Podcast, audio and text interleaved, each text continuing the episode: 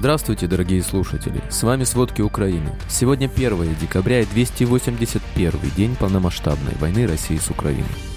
Зафиксировано уже сорок тысяч военных преступлений, совершенных Россией.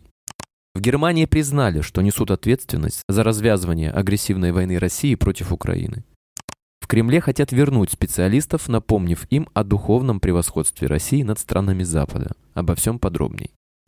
Российские войска сосредоточили основные усилия на ведении наступательных действий на Бахмутовском и Авдеевском направлениях. Об этом говорится в сводке Генштаба. За сутки российские войска нанесли два ракетных удара по гражданским объектам, совершили сорок один авиационный удар и двадцать восемь обстрелов из эр эс зэ о по позициям украинских войск и населенным пунктам, в том числе по Херсону.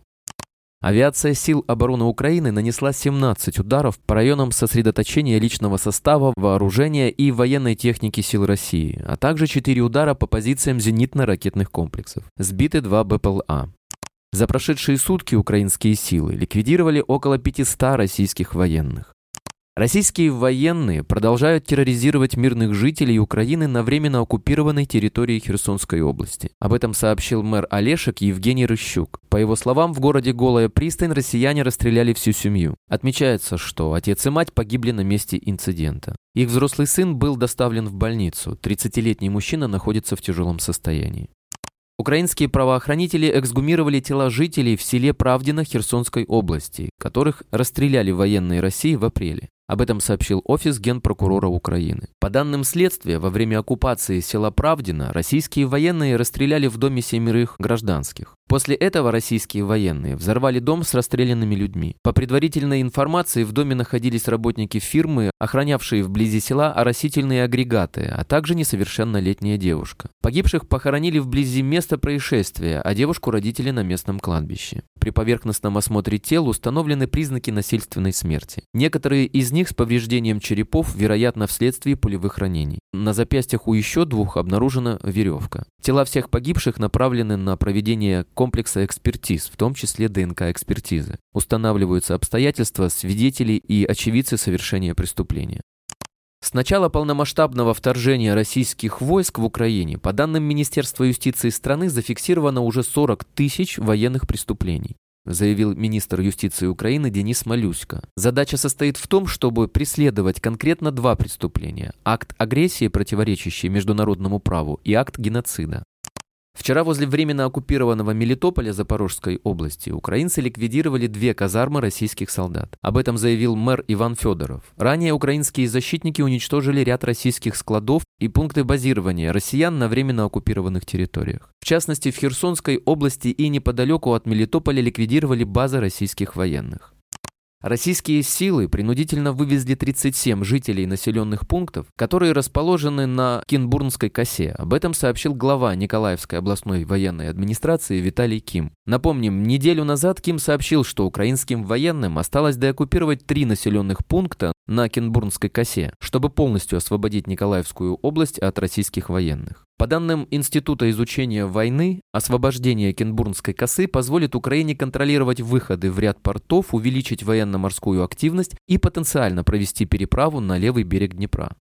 Мобилизованные из Челябинска, находившиеся в Сватово, жалуются на холод, сырость и отсутствие командования. Они утверждают, что были отправлены на передовую под страхом смерти. В издание «Сота» обратилась сестра одного из мобилизованных и попросила опубликовать видео, снятое у поселка Сватово. На видеозаписи мужчина демонстрирует условия, в которых вынуждены спать мобилизованные. С его слов, везде грязь и сырость. Чтобы проснуться сухими, натянули пленку, печка отсутствует. Вещи везде мокрые, мобилизованный жалуется, что работал на работе официально и платил налоги, чтобы в такие условия не попасть и быть под защитой армии России и полиции. По словам мобилизованного, медицинская помощь не оказывается, практически весь состав болел еще в Сватово. Что происходит с ними сейчас, когда они круглосуточно промокшие при минусовой температуре, неизвестно. Мужчины обращались с жалобами и в штаб, и в военную прокуратуру, и в Минобороны, но результатов это не дало. Мобилизованные провели в окрестностях Сватова больше месяца. За это время их несколько раз пытались отправить на передовую, но они не соглашались и требовали оставить их на третьей линии обороны, как обещали президент России Путин и Шойгу.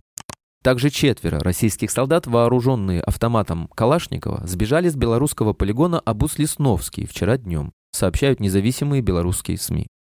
В Кремле обеспокоены отъездом из страны многих специалистов и придумывают программу по возвращению домой айтишников, учителей, ученых, врачей и артистов, пишет Вёрстка. План придумали следующий. Убедить уехавших, что призывать на фронт их или их близких не будут, в том числе через посты в телеграм-каналах. Второе. Выдать налоговые преференции для ай ти-компаний, частичное освобождение от налогов для сотрудников и даже снизить ставку по ипотеке для айтишников ниже пяти процентов. Третье. Напомнить о духовном превосходстве России над странами Запада и даже бывшего СССР.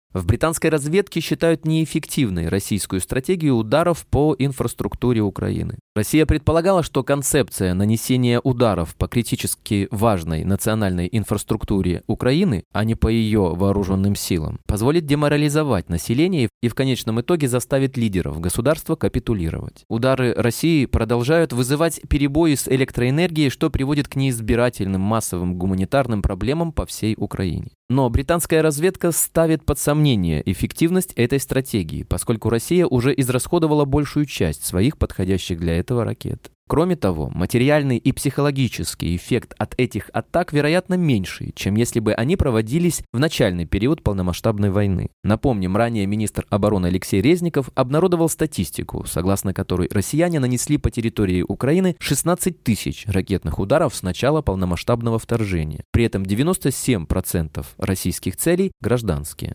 Спутниковые снимки зафиксировали необычную активность на аэродроме Энгельс два под Саратовом. Почти два десятка бомбардировщиков Ту девяносто пять и Ту сто шестьдесят, видимо, готовятся к новой массированной атаке Украины. Об этом сообщает «Шпигель». На взлетной полосе припарковано много больших грузовых самолетов, что указывает на недавнюю крупную поставку на базу, возможно, крылатых ракет. По мнению аналитиков, «Энгельс два» является одной из важнейших баз ВВС России, так как здесь дислоцируются два полка стратегических бомбардировщиков, которые являются частью российской тактики воздушного ядерного сдерживания. В феврале Россия разместила там дополнительные бомбардировщики в рамках подготовки к войне и с тех пор использует базу для крупномасштабных авиаударов по Украине.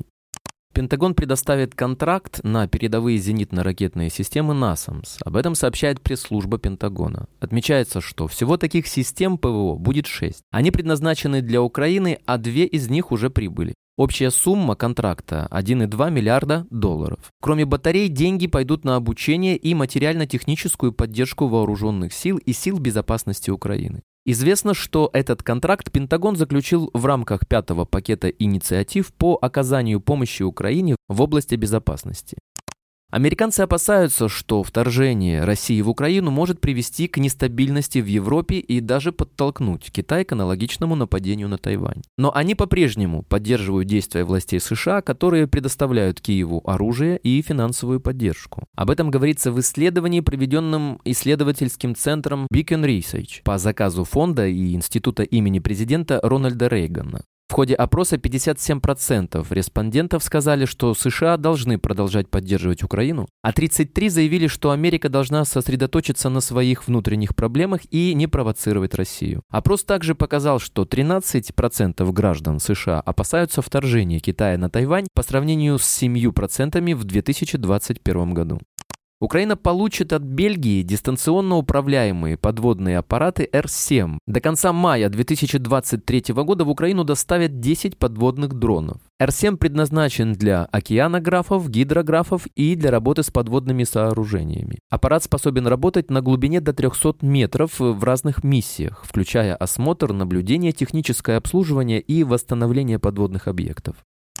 В Германии признали, что несут ответственность за развязывание агрессивной войны России против Украины, так как Берлин поддержал строительство газопровода «Северный поток-два», ставшего одним из кирпичиков в создании условий для вторжения России. Об этом сообщает и издание «Политика» со ссылкой на заявление министра юстиции Германии Марка Бушмана на встрече с министрами юстиции стран Большой Семерки в Берлине. По словам Бушмана, долг Германии сейчас принять эту истину и сделать из нее верные выводы. Издание отмечает, что заявление Бушмана противоречит позиции, которую пытается официально протолкнуть канцлер Германии Олаф Шольц. Он долго защищал трубопровод, и даже за пару месяцев до войны в декабре две тысячи двадцать первого года он говорил, что «Северный поток-два» — это частный проект. А за эти четыре месяца до войны Берлин отказался видеть в «Северном потоке-два» какую-либо опасность, о чем свидетельствуют данные рассекреченного отчета, составленного еще при канцлере Ангеле Меркель. Напомним, двадцать шестого сентября на российских газопроводах «Северный поток-один» и «Северный поток-два», которые проходят по дну Балтийского моря возле Швеции и Дании, резко упало давление. Позже было зафиксировано несколько утечек газа. В Евросоюзе заявили, что считают повреждения трубопроводов результатом преднамеренного действия. В НАТО тоже считают происшествие умышленной диверсией. Германия не смогла установить причастных ко взрывам на северных потоках, но исходит из того, что это Россия. Также вчера Бундестаг Германии признал Голодомор тысяча девятьсот тридцать второго — тысяча девятьсот тридцать третьего годов геноцидом украинского народа. Об этом говорится на официальном сайте правительства. Швейцария актуализировала свои данные о замороженном российском имуществе в рамках санкций в связи с вторжением России в Украину. По состоянию на двадцать пятое ноября в стране были заморожены финансовые активы на семь целых пять десятых миллиардов франков, а также арестованы пятнадцать объектов недвижимости, принадлежащие попавшим под санкции россиянам. В июле Швейцария сообщила о блокировке финансовых активов на сумму шесть целых семь десятых миллиардов франков. Эти данные предоставил в четверг в Берне Федеральный департамент экономики. Власти Британии ввели новые санкции против двадцати двух чиновников, способствовавших и обеспечивающих мобилизацию в России. Об этом сообщает пресс-служба правительства сайта Британии. В список попали Денис Мантуров, вице-премьер-министр, отвечающий за надзор за оборонной промышленностью России и оснащение мобилизованных, Аркадий Гостев, глава Федеральной службы исполнения наказаний России, Дмитрий Безруких, глава Федеральной службы исполнения наказаний в Ростовской области, Элла Памфилова, глава Центральной избирательной комиссии, Андрей Буров, глава областной избирательной комиссии в Ростове, десять губернаторов и глав регионов, в том числе руководителей Дагестана, Ингушетии и Калмыкии. Отмечается, что именно из вышеупомянутых, беднейших этнических республик России было мобилизовано значительное количество призывников. В целом Британия уже ввела санкции против более тысячи двухсот физических и ста двадцати юридических лиц в ответ на развязанную Россией войну. Спасибо, это были все главные новости о войне России с Украиной к середине первого декабря. Помните, правда существует, а мы стараемся сделать ее доступной. Если вам нравится то, что мы делаем, пожалуйста, поделитесь этим подкастом с друзьями в России. Также, если вы хотели бы помочь нам делать материалы еще более качественными, пожалуйста, оставляйте фидбэк. Это очень важно для нас и для распространения правдивой информации. До встречи.